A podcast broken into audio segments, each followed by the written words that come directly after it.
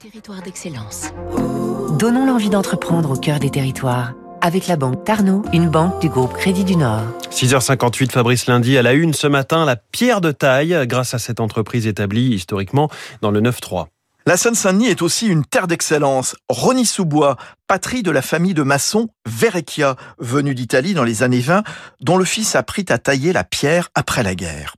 Le groupe Verrecchia est aujourd'hui un acteur essentiel de la construction de résidences haut de gamme en pierre de taille, la pierre massive, l'osmanienne en quelque sorte, esthétique, rien à voir avec la pierre de parement qui recouvre le béton.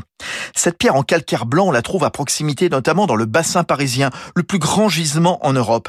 Un matériau un peu oublié durant des décennies, mais qui revient au goût du jour, à l'instar du bois.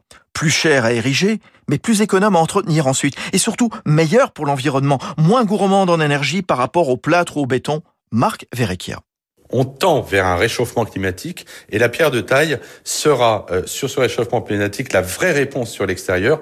Personne ne peut dire aujourd'hui, quand tu rentres dans une maison en pierre de taille massive, qu'il a chaud l'été. Et personne ne peut dire aujourd'hui que ce n'est pas une véritable climatisation naturelle. C'est une réponse de bon sens et de caractéristiques techniques incontournables sur le bas carbone. Fort de sa passion, Verrecchia vient de créer un fonds de dotation pour encourager le travail de la pierre de taille et susciter des vocations.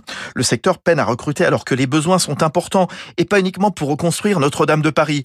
Verreca construit en ce moment plus de 1000 logements en Ile-de-France et son fonds doté de 400 000 euros va ouvrir des ateliers ouverts sur la ville à Aulnay-sous-Bois et à Rony-sous-Bois. C'était Territoire d'excellence sur Radio Classique.